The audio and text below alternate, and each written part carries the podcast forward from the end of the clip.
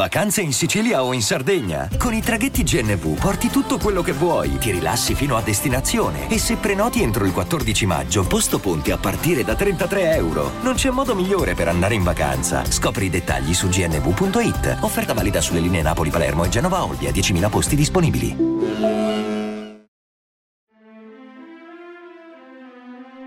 Vi piacciono le storie horror sui fantasmi accadute veramente? Reggetevi forte, perché oggi ve ne racconterò tre. Siamo ad Abbeville, in Alabama. Si racconta che quando cala il sole, una strana figura vestita di nero, alta più di due metri, vaghi per le strade alla ricerca di vittime ignare. Quando ha trovato la vittima, la abbraccia e inizia ad urlare forte nelle sue orecchie. Tecnicamente si tratta solo di una leggenda e di una storia che alcuni genitori raccontano ai propri figli per non farli uscire di notte. Eppure, ci sono persone che sono convinte di essere state inseguite da quel fantasma, ormai noto come Hugging Molly, cioè Molly che abbraccia. Un ragazzo di nome Jimmy ha raccontato che il padre di un suo amico insiste con il dire che non si tratta solo di una leggenda e che lui stesso è stato raggiunto e abbracciato da Molly una notte. Sappiamo quindi che il fantasma non può farti del male, può solo rintronarti. Ma immaginatevi di essere raggiunti da una figura alta ed evanescente per poi sentire quel grido. Qualcuno prima o poi morirà di paura. La seconda esperienza è accaduta a me. Ebbene sì, proprio a me. La ricordo in modo molto chiaro e ne ho parlato anche sul mio canale YouTube Amico Diverte Racconti Horror. Tempo fa ho anche mostrato la foto del capanno, purtroppo però non ricordo più il titolo del video. Ero piccolo e stavo cenando con i miei genitori e i miei zii nel loro giardino. I miei zii hanno un capanno di legno proprio vicino al tavolo. Dentro ci tengono vari oggetti e vecchi giocattoli. La struttura è dotata di una finestra con una tenda all'interno.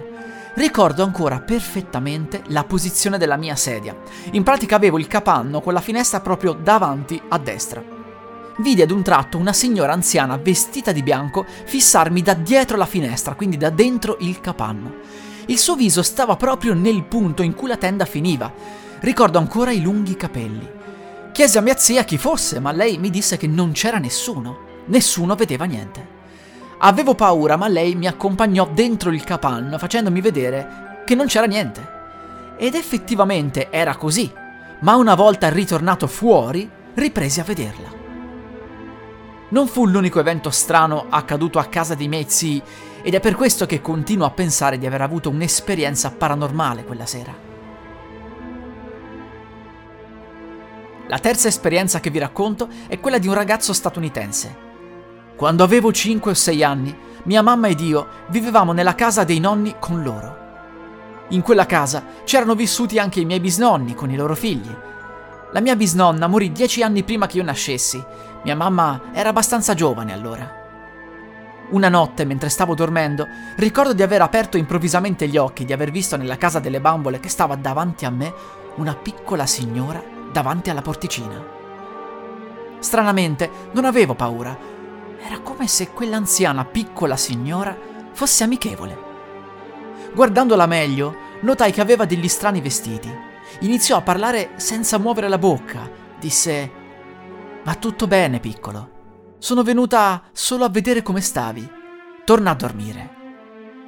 Quelle parole rimasero impresse nella mia mente, tanto che le ricordo tuttora. Risposi ok e tornai a dormire. Il giorno successivo, mentre giocavo in giardino con la mamma, le dissi tutto, pensando che fosse stato un sogno. Mi chiese di descrivere quella piccola signora, così lo feci. La mamma rimase un attimo stranita e cambiò argomento. Anni dopo, mentre stavamo parlando con mio cugino Jimmy, mia mamma disse che quella piccola signora anziana che le avevo descritto io quel giorno era identica alla mia bisnonna.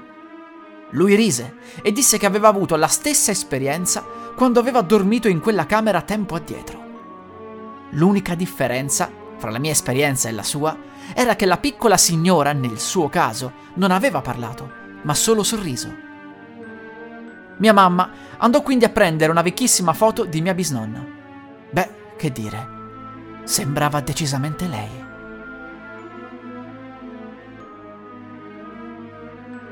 La musica è in Creative Commons by Attribution dell'artista Miyu, del sito thedarkpiano.com.